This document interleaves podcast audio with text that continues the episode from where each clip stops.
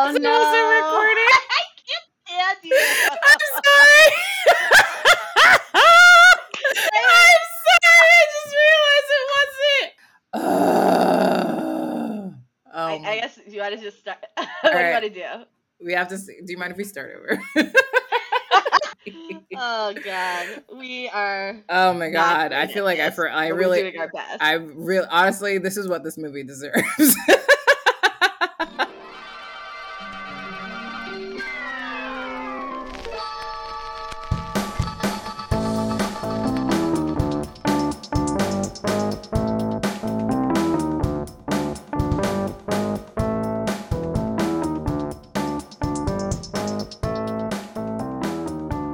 Okay, I just like, guys, you won't believe the mishap that just happened. We are not professional podcasters. Yeah, I promise we've been doing this for 2 years. Oh, God. Anyway, hi guys, we're back. It's been a while. My name is Misan. Nana. And we are Hell Yeah. I just want you guys to know before I get into like introducing who, like what we are, what this podcast is about. We're doing this movie called The Perfect Find, and we are going to try to make this as short as possible. I just want you guys to know that as usual, I have very strong opinions, and this movie was not good. Wait, you, just like this movie, you like diffuse all tension. So like now we have nothing to. I was trying to hold it in, but spoiler alert. Anyway, okay. So what is our podcast about? Let me tell you guys what our podcast is about before I get into the whole spiel. So we are Hell Yeah. We're two badass lawyer ladies with West African descent with an African-do attitude, first generation. We started this podcast as friends that, you know, went to college and also ended up going to law school, different law schools. We both discovered, you know, during the earlier days of the pandemic that we both really loved romance content and wanted to, you know, spend the time talking about it. We found not so much more recently, but we found that people like society tends to like take romance not as seriously. It's like looked at as pretty frothy, not something that people really want to delve into. We think it deserves to be looked at with a bit more of a critical eye, also with an irreverent eye, because we don't take ourselves that seriously, clearly, considering the mishap we just had a few minutes ago. That mishap was that we failed to record our podcast. We were talking for 10 minutes and not record. And I was like, wait, this isn't recording. So I was talking about at least it wasn't 30 minutes. Anyway. Oh, but so that's why we talk about Hell Yeah, finding pockets of pleasure, whether or not we're lampooning, roasting, or gushing over a piece of content. We talk about TV shows, we talk about books, and we talk about movies. And we are talking about Netflix original film. What is it, original film? It's based on a book. We're talking about The Perfect Find. Yes. So Nana, you want to just jump into our At First Sight? You want to go first?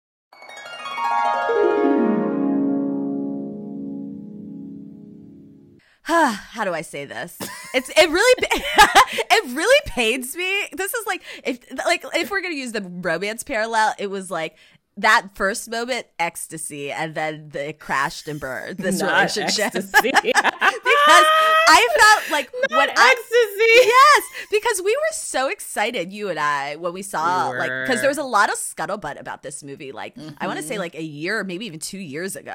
Like, they were recording it in like Philly, like 2 years ago or something. I remember. Yeah. And so what I remember, I think it was even our ROM news. We talked about the potential making of this movie, and I just was super excited. One, because like I'll confess, I've never read Perfect Find. I've only read 7 Days in June by Tia Williams, but I really liked that book. I was like, this woman really can write. She writes good romance. And so Perfect Find is probably good. I bought it and then for some reason like never really got into it and so didn't read it. But I presumed that like this had all of the elements there, right? So you had like great like underlying IP, at least a great underlying writer. Then all of a sudden we find out Gabrielle Union is attached to the project, right? And you're like, oh wow. And then Numa Perrier, who I like will confess, like I don't know her work deeply, but like I knew her from Black and Sexy TV, and I just kind of generally had kind of known of her as like a super talented like Black like filmmaker and actress and writer, right? And so it just felt like this had all the ingredients to be like the sort of preeminent Black rom-com of our time. Like, I'm not even exaggerating. That's like what I was expecting from this, you know? Maybe we hyped it up too much. Hyped it up too much because, spoiler alert, it doesn't even top 100 of yesterday. Just kidding. Please. Boomerang is better than this movie. And you guys, yes. I did not really like Boomerang that much. Like, Boomerang, like, honestly, it's insulting to say Boomerang is better because, of course, it's better. Okay, so. Do you have anything bad? Or, because we share. Yeah, so my At First Sight is like, Nana and I have the same At First Sight. We both are very excited about this movie. We bought the book at the same time, I think, because we'd read 7 Days in June and really liked it, even if we might have had a little bit of quibble with some of the ending of 7 Days in June. But it was it was really, really good. And I think I remember this book being on sale, on Kindle for $1.99. And if you guys know how expensive ebooks are, which is a separate podcast episode that I will get into, but we don't have much time tonight. This was a real exciting. So we both bought it. And I did start reading it, but guys, I kid you not, I've started and I've tried to read and finish that book at least half a dozen times. And each time I just cannot get through it. I can't get through it. And you guys know that I, Nana and you guys all know, I'm a voracious reader. I love reading romance content. I can't get through it. I think at this point, I bought it. We probably bought it 2 years ago at this point, Nana. Yeah. And I am probably 40%. Of the way through. And I gave up. It's not happening. So I thought, okay, fine. The book wasn't that great. So I had less, my hopes were not as high for the movie. I was like, oh, but maybe the movie will improve on it. Because sometimes, a movie can be better than a book. Yeah. Not always, not often, but sometimes it is. Yeah. They fix whatever the kinks are in the book. The sign should have been when, after all the initial press and fervor about all of the recording that they were doing for this movie, that we just didn't hear anything again. Because I could have sworn it would have come out last year. Because I believe they did actually film it in 2021. And then they turned it into a June, late June release. And I was like, oh, maybe it's not that bad. And then, guys, I'm here to tell you, we watched it. Yeah. Oh, man. It's just, I didn't even want Nana to get into the plot, but we have to give you guys the plot because you guys probably just to do it, to be fair to it. Yes. So Nana, want to get into the plot?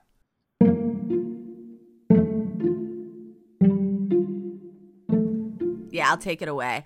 Okay, so this movie starts off with an expository montage. So it's essentially in media res. We know we're dealing with some woman who's had a really bad breakup from her boyfriend or husband or whoever.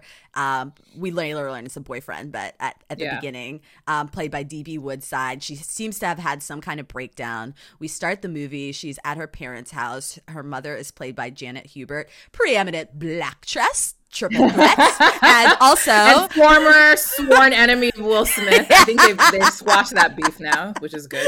Yeah. It's part of his Oscar campaign run. They had to squash that beef. So, But and so then, and she's essentially saying, "Girl, get your life together. You got to get out of my house." Which fair. Yeah, I will say that this something about that movie really has parallels to 13 going on 30 for me. So that scene where she goes back to her parents' house and is depressed and then has to it kind of reminded me of that. Then she comes to back in New York. She's living in Williamsburg and I guess you can tell an apartment that is not usually is a little rougher than what she's accustomed to, but she's painting and stuff. And she's and then her wardrobe gives the sense she's a general bad bitch. She walks into some kind of magazine office, a fashion magazine called Darzine. And then there's a lot of talking ooh, she's a legend, right? So we know that she's someone who's big in the fashion industry, but had some kind of spectacular blowout.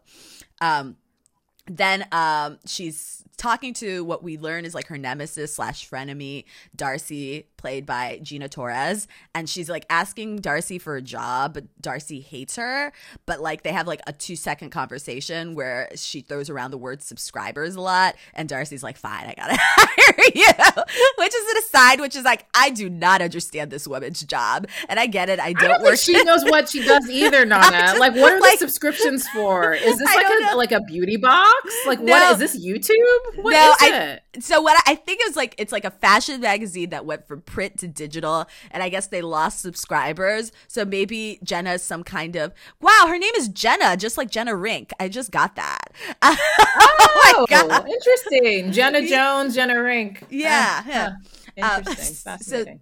So Jenna, I guess, is like an editor or something, but she's supposed to do some kind of content creation thing to get up subscribers. Like, I feel like this, even though Tia Williams works in fashion, I'm assuming that they did, like, they took out the explanatory stuff from the book. No, they did a better job of explaining whatever she was doing in the book. Because this felt like it was written by someone who doesn't know anything about the industry at all. And Tia, and just for the record, Tia Williams co-wrote this with Lee Davenport. So really? Yeah, or at least she has a writing. At least she has a writer's credit. Okay, because I was like, so yeah, it really felt like whoever wrote this didn't care or anything about the job or the industry. But like Tia Williams is like a fashion editor, so I was like very confused. I suspect that Lee Davenport wrote a lot of it. I feel like there were probably creative differences. This is pure speculation. I know. Yeah, I could see that. Like, it feels like because the product that we got was missing tons of plot holes. Yes, yes. Just all sorts of stuff. But let me let Nana continue. Yes, okay. That's actually a great theory. So anyway, she's working to get her career back by getting a lot of subscribers for Darcy. Then she goes to a party with her two girlfriends who have no personalities except for they are her girls, right? One is played by Lala, and they go to a party to get her spirits up because she's needs to get back on the horse or under another man. And then she goes and she I guess is kind of high, and then sees a cute guy, and then they're just flirting, but in this there was no tension whatsoever. He was just hey, sleeping beauty. I just didn't like their banter. And then she's like, I think I love you. I was like, what? She was high. Did she take an edible or something? Yeah, she took an edible or something. Yeah, but that whole scene, I was like, have they met each other before? I was very confused because it was just lots. And she because he's so young, she freaks out and runs away with her friends, and then think she'll never see him again, but it turns out the next day at the office he comes because he's the videographer for the content, quote unquote, whatever that is that she's creating, and it turns out that he's Darcy's son. For some reason, all of a sudden they hate each other, and so they're fighting and griping constantly, and then at some point they have a conversation about life, and she's he's you're just always talking about me like I'm a spoiled millennial, and she's you said I'm a bitter black woman, and they're bet we're friends now. I was so confused. They all of a sudden say to the credit of the book that I did not finish. They do much in the book. It's frenemies to lovers. It did not. Lovers, basically, they do a much better job of showing their connection. It's a bit more of a slow burn. Yeah, it just felt buy it. It makes sense. This I did not understand. Continue. Ahead. No, go ahead. I was just saying it starts off the first scene you see together. They're into each other, they super want to tear each other's clothes off. Then the next scene they're fighting, then the next scene they're fighting, and then the next scene they make up, and then the next scene they're best friends. There's no continuity. There was no building. I don't know. It was it was bizarre. And I guess we should actually, I don't know if we made clear, but in the movie Gabrielle Union plays Jenna Jones, and she's supposed to be 40 years old. Yes. And Keith Powers plays Darcy's son Eric, and he's supposed to be 25. Okay, they didn't even say his age. I knew he was vaguely. Yeah, there's 15. There's a 15-year age difference. I remember them saying, and then she said, "Oh, okay." So that's why. That's the only reason I know that. But in real life, Gabrielle Union is 50, 54. I think. Yeah, maybe 50. Or maybe 50, or 50. No, she's 50. Yeah, maybe 50, and then Keith Powers is 30. Just for everyone to just for the record. So there's an age difference, but an undeniable attraction, so we're told, because I certainly did not. They don't have any by the way, sorry to interrupt. They don't have any chemistry. No chemistry. It is negative chemistry, which is ridiculous. It was so horrible. Bad. It's horrible. And so her friend is trying to set her up with a guy played by Godfrey, who should be, it's Godfrey. I was expecting him to be so much funnier, and his character was just I have a lot better of problems. Better in the book. Also better in the book. I just felt they didn't use, they had all, and okay, let me get back to it. But basically they had a cameo from all these big players in black, entertainment, and they did nothing with any of them. Remy Ma was kind of flat on the screen. I had forgot Remy Ma was in this movie, by the way. They had that Jungle Pussy. Threw me for a loop just now. Yeah, they had Jungle Pussy. She was just kind of what they had. You know what I mean? Anyway, let me continue. So So then, like, at the party, she's having a party to meet this guy, God, like a potential suitor, but like he sucks. And then she and Eric connect and then hook up. And then they're like making their little magazine thing. And they also connect because they both like, they both love like classic movies, which again, this feels like something like I am someone who adores like Hollywood golden age. I love learning about like black actors from that time, right? Like they both connect because they both know Nina Mae McKinney, who is like, you know, they called her the Black Garbo. Like I loved how this movie incorporated that stuff, and I felt like I should love it, but it was just like it felt so like out of left field, like ham-fisted, you know? And so, but that's like what their connection point is, that they both like cinema. Yeah. And so... Tenuous. Like, oh, so, we both like cinema. Boo-hoo. Get out of my face. Yeah. And so then they're like kind of, they're dating kind of, but also making this thing. And Darcy's like, are you like, stay away from my son, because I sense he likes you. And she's like, okay. And then they have a couple fights about nothing. He maybe doesn't want kids. He says he doesn't, but we'll see that. Apparently that wasn't a big deal. You know, I don't know. These conflicts are so fabricated. There's no conflict. Like there's no real conflict. This is the craziest thing. Like all these things that Nana's saying, like I wish I could explain to you guys how like none of this actually resonates with the viewer. Yeah, you remember how we said Ticket to Paradise had no stakes, zero stakes? That's like how this movie feels. Like this had negative stakes. Yeah, it was just like no stakes whatsoever. So like there are a couple fights, and then they make up. Oh, at some point, I don't even remember. Brian, I guess, is the name of her ex. Is like, like we've literally never seen this man or heard anything from this man. But like, there's a magazine article that suggests he misses her, and then we see him in one scene where he's like, "My mom died," and she's like, "Oh, I'm sorry," and drives him home, and he's like, "Take me back," and she's like, "No." But like that should have felt like it would have had more payoff if he was like more present in the movie. You know what I mean? It was just like what? It felt very formulaic. And then of course Eric sees her and is like, oh, she's going back to her ex. So we have our third act conflict. And then she gets like Jungle Pussy, like somehow gets her into the penthouse where he lives with his mother, which I no knocking that, but like this is why I'm gonna say this was stupid. They go up and they hook up. And then, of course, his mother, who lives there, sees them. And on the couch, by the way. Yeah, I was like, what are you doing? Ridiculous. I was like, first of all, I don't understand what's happening. Are you a child? Also, I thought he was just like, I thought he lived with those roommates that we saw at the beginning. Yes, you're right. Maybe he did. As to why he was in, maybe he was hiding from her. So that's why I was confused, is why I was in the penthouse. And then I was like, okay, like, you are a 40-year-old woman dating a 25-year-old who is the son of your arch nemesis.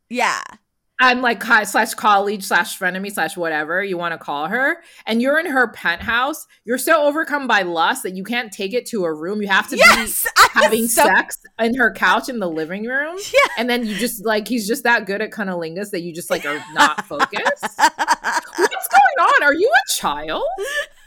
And so then Darcy comes home and is rightfully furious. And she's like, stay away from my son. Did you see they seem to have knocked her African mask, like sculpture, like thing on the wall? She had to adjust it. I was like, you guys have zero respect.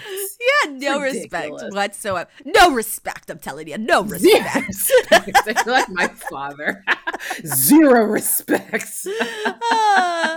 And then...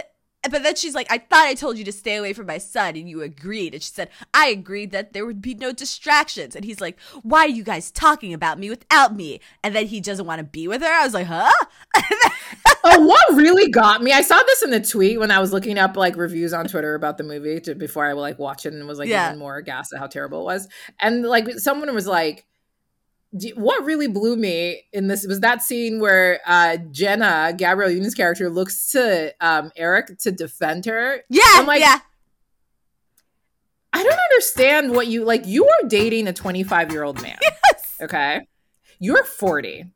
You and his mom are or were work rivals. Yeah. You're looking to him to defend. Like, I don't like who. What is this whole thing's going on right now? Like, I don't get this. And there's a subplot where his dad was involved in some mess. We don't know exactly what. His dad was murdered. Yeah, and he was murdered. So he's trying to figure out his dad's what happened there because his mom won't talk about it. And so it makes him resent his mom. So there was a scene where I got mad where she's like, I've done all this for you. And he's like, you ain't done shit for me. And I was like, honey, boo-boo, you can say a lot of things, but that woman has clearly done a lot for you. That's definitely not correct. Yeah, I was like, what are you talking about? The movie has at least shown us that. It might not have shown us a lot, but it has shown us that she has done quite a bit for you. She's done quite a bit for you. You paid for your master's degree from USC. Yeah. I was like, maybe it's the African in me, but I was like, you did not just say that to your mother in front of her. I think this is the most African we've ever sounded. I said there's been no respect. You said you did not just say that to his mother. This is honestly. Yeah. I was like, what? Come again. And so then they have like and then this is like a pet peeve. All of a sudden it's Christmas just because why not? You know what I mean? Like at least if you're going to do a time jump, at least say in the screen a time like, is this not basic stuff in a movie? 2 months later. I know, but it also like there was no indication where in time we were. You know what I mean? Like, and then all of a sudden, they just added Christmas, so they got like a sad Mariah Carey Christmas song. That was literally why it was Christmas time. And then I will say the soundtrack is good. The soundtrack is good. It's a good soundtrack. And also maybe it's Christmas, so she could reach out to him. So she's like, "Oh, I would love to talk." And we get the sense that he's not been talking to her for a long time. And then he just appears at this restaurant, and so. You know, me as a somewhat conscientious moviegoer was like, is there any indication as to why all of a sudden you're going to see her now? You know what I mean? They didn't develop that. All of a sudden he just was there. And then she was like, I'm pregnant. And he was like, whoa, this is a lot. And she was like, I'm just telling you. And then they're fighting. And he's like, you've had time to think about this and you're not giving me a choice. And she's like, basically like, I don't need to tell you anything. I'm just here because, you know, I was like, what? This is me the whole time. I was like, what? She's like, I don't need to tell you anything. And he's like, well, just give me time. I'm angry. And then he's like, I don't want to yell at a pregnant woman, so I'm leaving. And I was like, what the fuck just happened? That's like how I felt. I was like, what just happened on my screen right now? I'm going to tell you guys something. I fast forwarded through that because I was sick of it. I was like, What? Like, I just once they sat down and looked at each other and they started talking, I started fast forward. I was like, how many more minutes are left of this movie? I started fast forwarding. And then the other thing is like, okay, so she's had like a variety of hair, which I love in black storytelling because like woman's hair is telling you where she's at. The hairstyles were terrible, Nana. Yeah, yeah. Every single one was horrible. At the beginning of the movie, she had like, you know, her like kind of. It wasn't quite a twist out. Maybe it was like a braid out. Because she was like messed up. Then she had this like really sleek bob. And that bob was horrible. Yeah. That was the worst bob I've ever. And you know, I shouldn't say the bob was horrible, but you guys, and I am not a big Gabrielle Union fan. I'm not a Gabrielle Union fan really at all. But I don't know who was doing the makeup. I don't know what was going on in this movie, but it did like that. Bob did her no favors in this movie. That didn't know her. Also, the makeup was weird. I didn't understand what was going on. I didn't think like I got, and maybe I don't know enough about fashion, so maybe that was it. But I felt like she was supposed to look really expensive, but none of it looked that good on her. You know what I mean? I didn't get it. I was like, her fashion was not aspirational at all. You know, who I will good, say though? Darcy looked good. Yeah, Darcy looked amazing. But okay. Let's just take a slight detour. Gina Torres can wear clothes because Jessica Pearson on Suits always. Oh my god! Every look was a hit on Suits. Jessica Pearson made me want to be a skirt suit wearing person, and I don't even wear skirt suits. So Gina Torres, and there's this one scene where she's wearing like a all leather jumpsuit and then chainmail, and I was like, bitch, how are you making this work? You know what I mean? She did. Oh my god, gorgeous. Gina Torres can wear clothing. Yeah, she really can. But anyway, back to Darcy, even though we're not very interested in her. Or not Darcy, sorry, Jenna. Then, so we fast forward and she's like, oh, because she left, she got fired, obviously. So now she's a professor at Columbia for fashion and movies. Okay, sure. I'm sure that like you go out of your way to hire someone just for that one class, but okay. Like she is an adjunct at best. But anyway, there's only so much of disbelief I'm supposed to suspend, and I really feel like I've suspended a lot for the duration of that film. Yeah, so she is like at her home, like she's going to be a mother on her own. Then Darcy comes and is like, basically like, I'm not going to leave you in the dark. I'm like not going to leave you alone. This is the moment where I was like, this movie would be so much more interesting if it was just like her and Darcy raising a baby together. I was like, I would watch that movie. I would actually have something interesting. I was like, I would watch that movie of those two women. See, that I would have enjoyed. I really would have enjoyed that a little bit more. Because they actually like, they at least, I don't know if I want to call it chemistry, but at least when they were on the screen together, and part of it was just because when Gina Torres is on the screen with anybody, I just kind of want to watch. But I felt like that was like a more interesting dynamic than hers with Eric, you know. Anyway, that's my opinion. At the end, she's gonna get an ultrasound with the baby. Oh, this is because what I wanted to say. Because when she was at the restaurant, her hair was like a little wavier, less like severe. But then when she was going to see the baby, I don't know what happened there because that hair was everywhere. I was very confused. I was like, what did he try to tell me? Like, sort of thematically, because her hair was like. I was like, no, legitimately, you know, like when you relax your hair, you haven't wrapped it at night, you fall asleep on the couch, and you wake up. And it just looks crazy. Oh my god, that happened to me recently. I got like a silk press. I kid you not. I was a mistake. My hairstylist was like, you know what? You're gonna just leave your hair out. And I was like, yeah, just to see. She's like, good luck. I walked out. Nana, I kid you not. 5 minutes of walking out in New York City humidity. It's just done everywhere. Yeah. I thought it looked like I'd slept on it crazy. Like, like that's literally what it looked. I was like, I don't know how this is possible. I don't understand. Like, this is what I want to know. This is my theory. Was there like, were there fights, multiple fights behind the scenes between Netflix, the director, the writers, Gabrielle Union, and other producers, is what we end up with? Yeah, it felt really disjointed. I don't have any explanation for what we had to see on screen. Who edited that? Yeah. Okay, so let me finish real quick. Dude comes in. He's ready to have a baby. They like are happily ever after. Boom. Okay, we're done. Because I want to get to this point. We don't even know why he's ready to have a baby. Like, nobody tells us anything. Darcy says, you're going to raise my grandkid. I'm not going to leave you alone. Does she go complain to him and like force him to like drag his ear? We don't know. Suddenly they're happy. End of the movie, they go to Darcy's. They get an invitation to go to Darcy's like gala or something. And then we see that she's pregnant and then the movie ends. Yeah. I don't understand anybody's motivation for anything. I also feel like exactly what you said. This is like literally in my notes. I'm looking. I was like, something went awry with the editing because it was like there just felt like so many their whole relationship. It felt like we were missing really huge chunks of it. I was just like, what is happening? And I appreciate that a movie can be under 2 hours because that's my one rant. I think movies are too damn long these days. I saw an hour and 43 and I was like, yes, thank you. Tight storytelling. But maybe this could have benefited from more time. They should have made it 2 hours. At least that would have done something. I just felt like the way their relationship, it was like analog, right? It was like boop, boop, boop. We're going from one to another to another to another. There was no smooth transition between the stages of the relationship, you know? I was confused. And then the fact that Brian just kind of comes out of nowhere and he's like, my mama died. And we didn't know anything about his mama. We didn't know she was close. I mean, obviously you presume because they've been together for 10 years, but it just that felt like kind of like a deus ex machina just to like throw her like ex in her path. You know, it just, everything felt super contrived and like plot devicey as opposed to like an organic flow of a story. Do you know what I mean? I agree. Like, it just... I feel like maybe someone had a directive to cut the movie. I don't know if someone was too excited. I don't know what happened. Like to edit it quickly and had to be under 2 hours. And so they just like cut very haphazardly and hope to have it make a semblance of sense because it doesn't like this movie is soulless. There's no heart. Yes. I don't care about the main character, Jenna. And listen, I think that Gabrielle Union has a lane, right?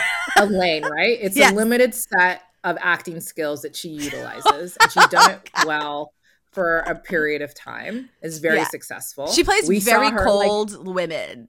always. Yeah, and listen, she like that's her lane, and she's great at it. Even on like in Bring, like when she was do like you know in the teen rom coms that we haven't talked about a lot of them, but she was fantastic in Bring It On. We loved her in 10 Things I Hate About You because she wasn't your typical Black best friend, and she's all that. She's a little bit more like appendagey, but at least she has like a role there.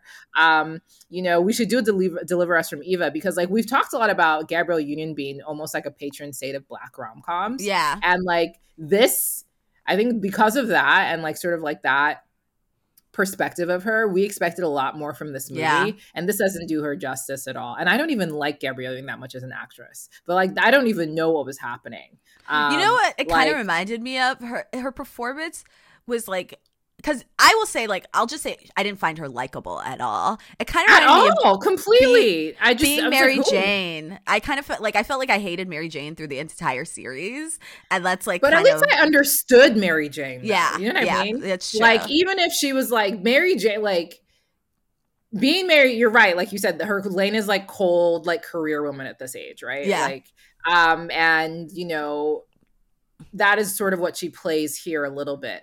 But at least with Being Mary Jane, like, I understood, like, even if, like, I don't want to spoil Being Mary Jane for anybody, like, you guys go watch it. But even the first thing, I was like, okay, I get, like, this woman. Like, I've seen this woman somewhere. Yeah. We understand this archetype of this woman. We get it. She feels desperate. Like, and then they have, like, the family around her, like, out sort of her, like, drawing out her character in ways so it's not just like she's just like this cold person. And it's like, okay, this is interesting. So she was like, even if you didn't like Mary Jane for a lot of Being Mary Jane, at least you understood her and she was interesting to watch. Jenna Jones, I don't get anything. Yeah. Like, why does she care about this kid that, like, also, I don't know if it's because. Like Keith Powers, like looks younger or what has a baby face, but it just was like, listen, I don't mind an age gap in movies, right? Like, tell us what you're thinking. I was like, we're about to get a sermon, so keep going. Like, I don't mind an age gap in movies, right? Like, I talked about in our last episode about how, like, there seems to be this whole thing about, like, age gaps and, like, a lot of, like, you know, romance novels get churned out, the ones that are churned out really quickly that you see. Like, it's or, like, a very particular type, like the mafia romances, the billionaire romances, there's an age gap. Like, age gaps are sort of, like, standard to be expected in romance. We see it in real life. It happens a lot more with older men and younger women. So, like, seeing a situation where it's like an older woman and a younger man is not inherently like something that I would be opposed to. It's not like saying like what's goose for the goose is good for the goose is good for the gander, but just like fine, like we get that it happens, and it is different to see it when it's like a woman, an older woman and a younger man. But for whatever reason, for someone that like has no problem with that and can see it and understands it, like this does not like.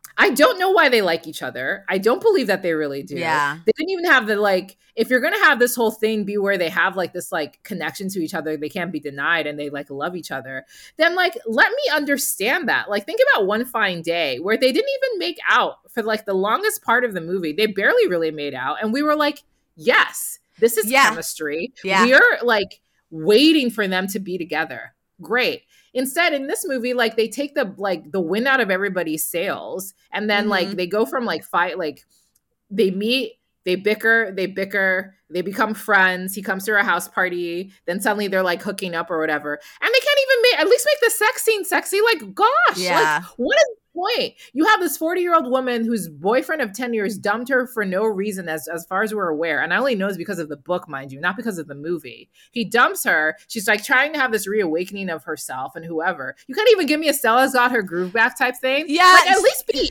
interesting. Gosh. You know what it is too? I think with this kind of plot, like I think they were almost afraid to really go into the sex. Like this is the kind of movie where maybe if they just started off, they had like a super sexy vibe from the beginning. Like Unfaithful, like give us Unfaithful type stuff, right? That would have been perfect. Yeah, that would have been great. Yeah. Like just because then you get it. Like, you get it. Then you're like, okay, fine. Like this is a lot of lust that's fueling this. Yes. And maybe this will lead to something else or a deeper partnership.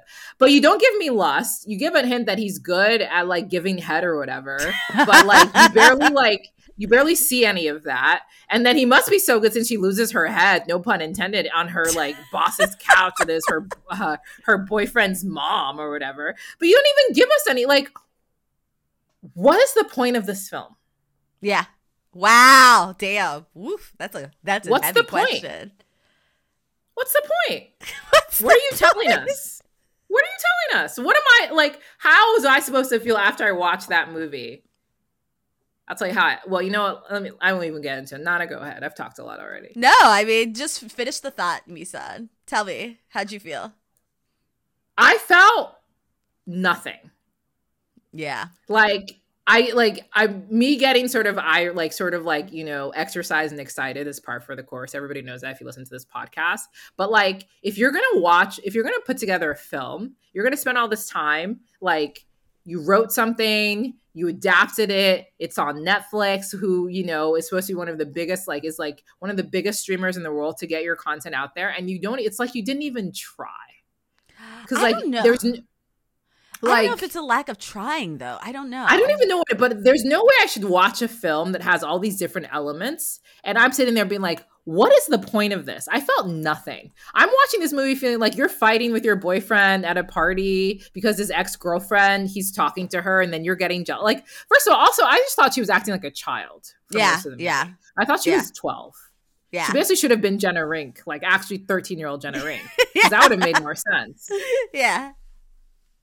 I also, like, I was deeply disappointed because I think this movie was holding itself out. And I'm not even talking about, like, the sort of the PR up to it. Like, in the movie, the way it opens up and you're seeing these montages of, like, Black glamour and, like, Aretha Franklin and, again, Nina Mae McKinney and I think, like, either Billie Holiday. Like, I thought this was going to set itself up to. And this, like, I think I told you this, texted this to you while I was watching, is, like, a Boomerang, right? And we all have our qualms or whatever about the love story in Boomerang. Yeah, but Boomerang was a solid movie. But yeah, it's a solid movie. I almost felt like this was trying to do the thing, right? Like you had all these different people from different Black life, like recognizable Black figures in the movie. It's centering itself on like old Hollywood and like kind of bringing that to Blackness. There aren't a lot of like non-Black characters. We have a business of luxury and glamour that's totally Black owned, right? And like I felt like it was very much doing the Boomerang thing, but like it didn't even give me like the comedy. It didn't really give me like the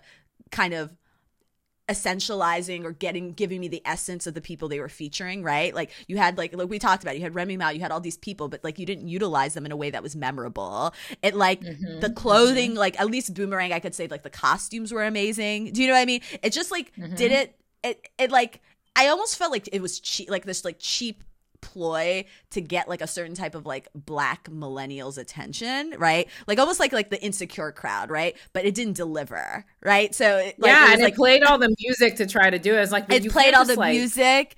It just I felt like it was just kind of like you know what it is? It's just algorithmic, right? It just felt like, oh, this is like the type of person that we want to watch this movie. We're gonna have like this soundtrack. They're like kind of Black millennial or like Gen X. We're gonna add Gabrielle Union. We're gonna have like all these like, you know, iconic figures. It's gonna be like we're gonna talk about like a little known historical Black figure. You know, like they did all that stuff, but it had no soul, it had no heart. It didn't even have humor, which at least we could say like Boomerang and those kind of it just didn't have anything. It wasn't even funny. It's not even one of those movies where you could be like, oh, it's so bad, it's good. Like not even like cheesy. Like if you're going like. You didn't have fun. It wasn't fun. It wasn't fun. It was, oh my God, that is exactly right. It was so not fun to watch. Yeah. I'm like watching in the background today, like busy doing work. Yeah. And like working and like watching it, working and like, you know, like it's so self-serious in a way that I don't understand why. Like, yeah. You were doing this whole thing about like, oh Black Hollywood, like old Black Hollywood, blah, blah, blah, this actress. You're like, oh my God, I love her too. I'm like, oh wow. Like the two of you just happen to love this like actress that must be so obscure. Is she that obscure? If you people could like, probably like, yeah, no, she's not really. That much. Like, yeah. Not, so like, why are you acting like it's this like big, deep connection for you to be like deciding to like, also, I can't get over how much of a dummy she is. I'm sorry. Like, what is the connection that requires you to be so out of your mind that you are in the middle of your boss's living room who hates you? I can't get having sex with her son. Yeah. Yeah. Yeah, I can't. What is that? And then you're like, the man I love. Why do you love him? Where is the love coming from? I did not mean to get out Black Eyed Peas. Yeah, I apologize. But what the heck? Yeah. And then I kind of was like, I was just like, I, to your point, like I was trying to even check myself if I was like, do I have a double standard about this like May-December romance? But I also just, I didn't love the fact that like this was like your rival's like son, because I was like, I, at the end of the day, I was like thinking like, can you imagine if you like came up with someone like, you know, at the law firm or whatever, and then you meet them like later in life and you're like the grandmother to their baby?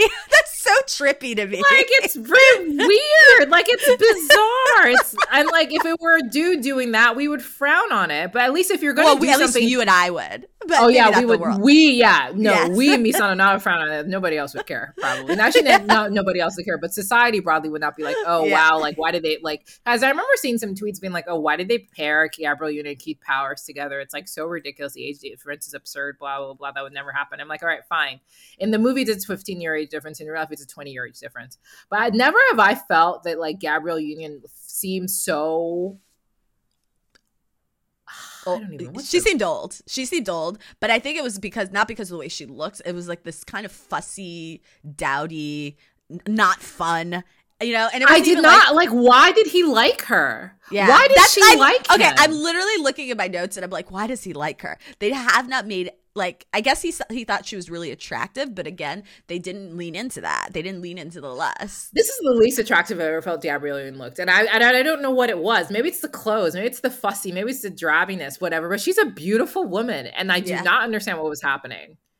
Yeah. Like, I don't get it. Like, I don't know if it's lighting. I don't know what it was. But it just was, like, if you're going to be a bad movie, at least then pick, like, either you're going to try to be good and be self-serious, or just dial in on the cheesiness. Be cringe. Yeah. Then at least then we can laugh about it. And like, there's not even anything I can like quote, like make fun of. And like, okay, so I'm going to go back to this Boomerang thing because I'm looking through my notes. They had T.S. Madison, right? Playing this like literally a Lady Eloise character. Like literally it was the same thing as like Eartha Kitt. I even forgot about T.S. Madison being in this movie. I kid you not. I did. Right, you told me Remy Ma was in this. T.S. I don't even remember that. Winnie Harlow was in this. Like, I really do feel like it was trying to do the thing Boomerang did and just like not successfully. But the fact that you had T.S. Madison playing this over the top, like kind of eleganza character, and it was a totally forgettable scene. Do you know what I mean? Like that's what it didn't utilize anybody. This, you know what? I'm going to say something that's not nice, but fine. What? The co-writer of this movie is I think is the showrunner of this show on, is it Stars? Run the World. Oh, that looks so bad. I knew you were going to say that as soon as you said that because I was like, this is a show that I actively avoid. Run the World. And I actively avoid Run the World because there's another show that's just like it. Harlem? It's Harlem. Yeah. Yes. Like it's, and at least, and like, to be fair to Run the World, I think Run the World came out before Harlem did, or at least premiered before Harlem did. But no, there has never been a time in all of the trailers I've seen of Run the World where I've like thought, I would watch this. This looks like it'll be very interesting. And I watch a lot of dreck on reality TV, okay? Yeah. Like maybe I have a little bit of higher standards for scripted or whatever. I watch a lot of stuff that people will be like, this is just like why? Like I used to watch 90 Day Fiancé religiously, okay? Oh, me too. But but it's also like a different, there's pathos there, you know? So it's just different. But regardless,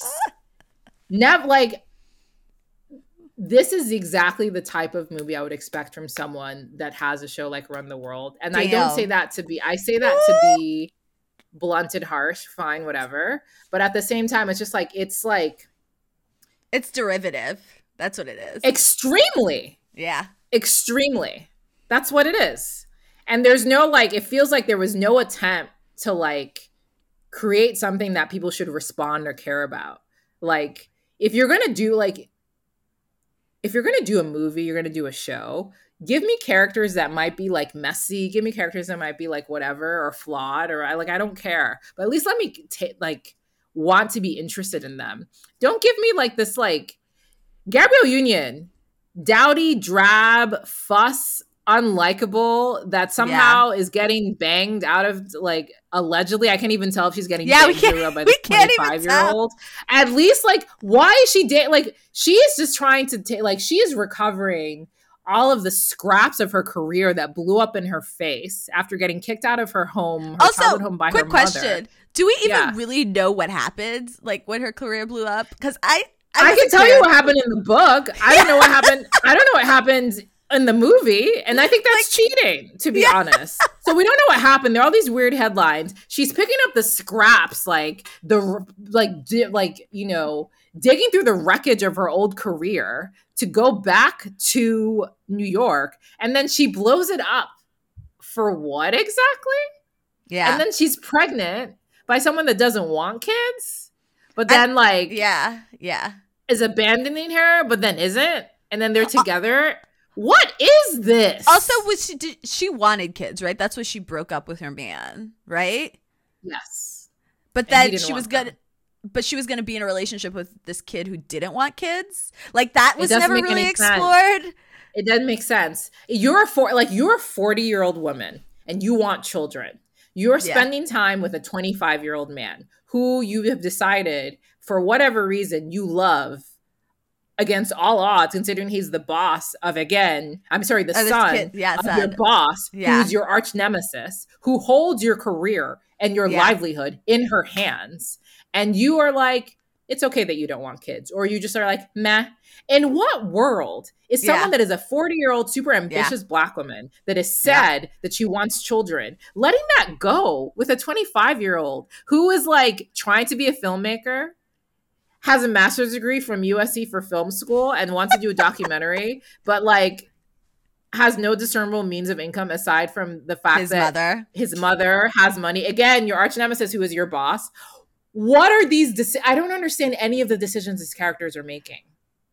And they didn't explain, like, there was no working through that, like, oh, I'm okay not having kids thing. Like, maybe it's because she was older, but she's not like 40 people have kids, so then like people have kids at age 40. She's not 75. So they didn't really, you know what I mean? And then, and so I did get why she wanted to keep it, but I was like, you were ready not to have a child with him. So I just was very confused. Again, a lot was missing. Guys, I don't talk about this movie anymore. It's hurting my head. I can't lie to you. Like, all I have to say is that it didn't make any sense. This is the worst movie we've ever talked about on this podcast. Like, I'm not even going to give it a grade. Wow. But it's the worst movie we've ever talked about on this podcast. Wow. I'm not going to... Maybe. No, I really... I didn't like About Fate. Yeah, no, you didn't like About Fate. I remember you hated About Fate. That's I really hated about fate. You hated About Fate. I remember that. Tickets to Paradise, I really didn't like, but it was more fun than this, I would say. At least we got to see beaches in Tickets to Paradise. Yeah, and I laughed like 2 or 3 times. Yeah.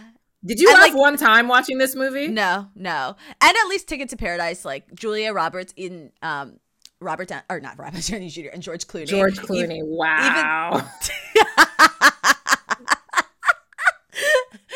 Roberts and George Clooney, even if they didn't have romantic chemistry, they still had some kind of chemistry. You know, I know. I wanted them to bang. Yeah. Like, this, I got nothing. I just was like, yeah, maybe it is the worst. I'm not comfortable saying that, but I'm comfortable. I think this is the worst movie for me that we have ever talked about on this podcast. I cannot think of a movie worse than this one. This is tough. Yeah, unless it's that movie with Christina Milian. I had way more fun watching that movie. I actually exactly. Kind of, you know why? Because Cinco Wells was very hot, and I was like, you know what? Let's get into it. But it was also a movie that didn't take itself seriously at all. Exactly. Yeah, and that's part of what it is. So I think for me, like, I really do think this is the worst one. Nana, I'm like, think it is. I think it is. So we're not even going to grade it. Our grade is that this is the, like, for me, Misan, it is the worst movie we've done on this podcast. And we're going to have to redeem Gabrielle Union and do Deliver Us from Eva at some point soon or something like that. Or like another movie that she's in. What about, is she in Two Can Play That Game? But she's the antagonist. Yeah, she's in. Yeah, but she's in. I was gonna say that one, but she's the antagonist. So I have to think of another. Like, it's either Deliver Us from Eva. There has to be. Is there another Gabrielle Union rom-com? Yeah, I don't know. But that's the fault of Hollywood. They should do more. I will say, I like as we were talking and watched this movie, she does kind of do one thing, She does. She's a one note. That's why when I talked about her limited acting ability, I'm not saying this to be shady mostly, but she's a one note actress. She is like, but she has a lane and she's done pretty well with it. And she's done pretty well. So this movie is, even for that lane, I think that was way beneath her. What else has she been in that we could even like, I'm trying to think, what could we even do that she's been in that's been...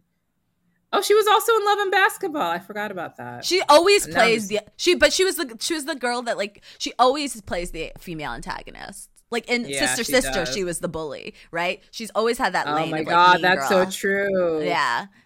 And so it's kind of... Oh my goodness. Yeah. That's so... Well, okay, like, we'd have to do, like, Think Like a Man.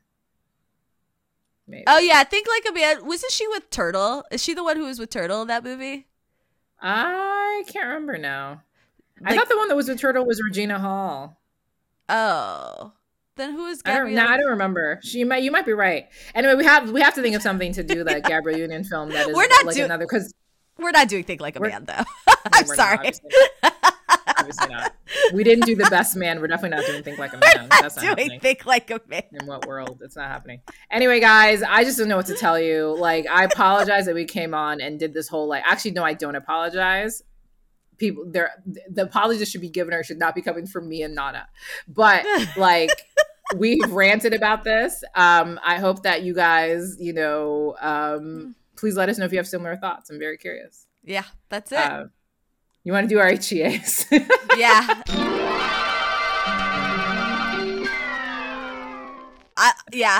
I can do mine super quickly. I liked this book more than you liked it. Before I Let Go by Kennedy Ryan. I like read it in like less than a weekend because I just couldn't put it down. But it's like about, I think it's because it's like a second chance romance. It's about people who were married and got divorced because of like devastating things that happened in their marriage. Like basically, you know, tragedy befell them, and like, you know, some couples cling closer to each other and other couples fall apart, and they were the latter. But they still have an undeniable attraction to each other. It's Yasmin and Josiah Wade, and in the course of the novel, you know, Josiah, because he's very handsome, starts dating another woman, and she starts dating another man, and they're both very jealous, you know, classic like Parent Trap style, you know how it is. And they find their way back to each other. I don't think that's a spoiler because we know how these books work. But I liked it because it's like, it's the one, because of second chance, they're a little older, more mature. It's like seeing a course of a relationship, like because they revisit, you know, when they first got together, seeing how like and the thing about them is that even though they've broken up, they still try to co-parent, and they own a business together. So like kind of getting through like the real world dynamics of that, and how even when they were divorced or separated, their lives weren't completely decoupled. Like, right, like her mom is still like in his life, and you know, all that stuff. And so I thought it was like a good look at how like hard it really is to untangle yourself from someone that you loved for so long. Yeah. So I read that book as well. It's not my favorite Kennedy Ryan, but I think this is the first Kennedy Ryan book that Nana has read. So I understand, like, so like that's part of it. But I thought it was good, but it's definitely like, it's not like, it doesn't top my favorite Kennedy Ryan books. Okay, so my HEA is The True Love Experiment, a book that I loved by Christina Lauren. So this book stars the best friend of the protagonist, the female protagonist, in one of Nana's HEAs, The Soulmate Equation. Oh, yeah. And so the two leads in this book are, it's all about Felicity Fizzy Chen. She's like a romance novelist, and she has like a bunch of bestsellers. But she realizes like there's been something missing with her for like a while. She's like a cliche. She's a romance novelist that writes great love stories, but has never been in love herself. She's felt lust, but has never like gone into the whole love thing. She gets picked to be the lead of a reality TV show that's not going to be like The Bachelorette. It's supposed to be something different. And it's being produced by this guy, Connor Prince, who's a documentary filmmaker. And he's been ordered to do reality show, which, you know, he's like he's a serious documentary guy. So like he's like not so sure about being forced to do this for his production company. But he has to do it to make money. So basically he has to find the premise is that he's going to show the Queen of Romance like falling in love on camera. And so it's like a new twist on a reality show. And I think I could tell the authors had a lot of fun, like creating what was like the anti like Bachelorette. But basically what happens is sparks are flying as he is supposed to be creating a love story for her on screen. there might be a love story developing off screen. Who knows? But what I really liked about this, oh, go ahead. I was going to say, did you watch Unreal? Because that kind of... I did. Yeah. So I like shades of Unreal as well. Yeah. Like less toxic. Yeah. But like kind of... But yeah. Or like... Yeah, or okay, keep going. Because this has like appeared in multiple plots. There's also one with Jason Priestley and Bradley Cooper, which is like, do you remember this movie where it was like Bradley Cooper was the reality show producer and Jason Priestley was like a movie star? Oh yes, I do remember this movie. Maybe we should do a movie like that. Yeah. But I love this first plot I've ever seen in a book, honestly. Yeah. Because I remember reading this summary. I was like, this is the synopsis. I was like, I don't think I like this. I wouldn't enjoy it. No, it's a great plot. I read it, you guys. Yeah. It's so good. It's one of my favorite books this year. What I really enjoyed about, and I was telling a friend about this last weekend at dinner, it talks a lot about like what it takes to actually like what love means and what it requires to be in a relationship. And like the way it talks about having to just take a leap of faith, I think is one of sort of like the best ways I've seen that encapsulated in like a book that I've read. Because, you know, like a lot of reasons we talk about romance on this podcast is because it's talking about like love and like how love can be elusive or not so elusive for certain people, and like trying to figure out what it means and how like, you know, love is something that everybody wants in life, right? Yeah. And the thing about romance novels that's so interesting is that it's these people trying to find love, falling in love, and like something about that process of watching people fall in love is so it just draws you in. It's fascinating, right? And we really like the idea of like sort of like unpacking how that happens and why it happens, and like some people match, some people don't match. And so it's just really interesting seeing like two like, you know, celebrated romance novel authors like just go into it and like really explain it in a way about what it means to like really make the sacrifice to be vulnerable, to be in a relationship, and why you just have to just do it and not know what happens. And I think that part of relationships sort of gets glossed over a lot of times. You don't really hear that in a book, read it in a book, or see it in a movie. And I really enjoyed it. So True Love Experiment by Christina Lauren, you guys like get it. It definitely is one of the best books that I've read this year so far. So, yeah. My only beef with it is that it's been in the library queue for like a hold queue for like months. It's gonna be there for ages. I just bought it, and that will be the beginning of my rant in our next episode when I talk about why it's ridiculous that ebooks are so expensive, because it's outrageous. I just couldn't wait anymore. But like I really want to hear your thoughts when you read it, because it was so. Okay. Our one of our friends, we have a group chat with a friend of ours where we talk about romance novels, and she's read it twice already. Yeah, all right. I mean, I bought romantic comedy and loved it, so I think I might have actually bought this one. I definitely got like. I think one of these books that was in my hold queue, I got impatient about it. So I've been doing that a lot this year. Just being like, I can't wait. You guys are going to take 10 weeks. And then I don't know if I want to talk about this later. So, yeah. But That's our show. We talked about two books that we loved, and we talked about a movie we did not love. But we'll talk soon, guys. Bye. All right. Bye.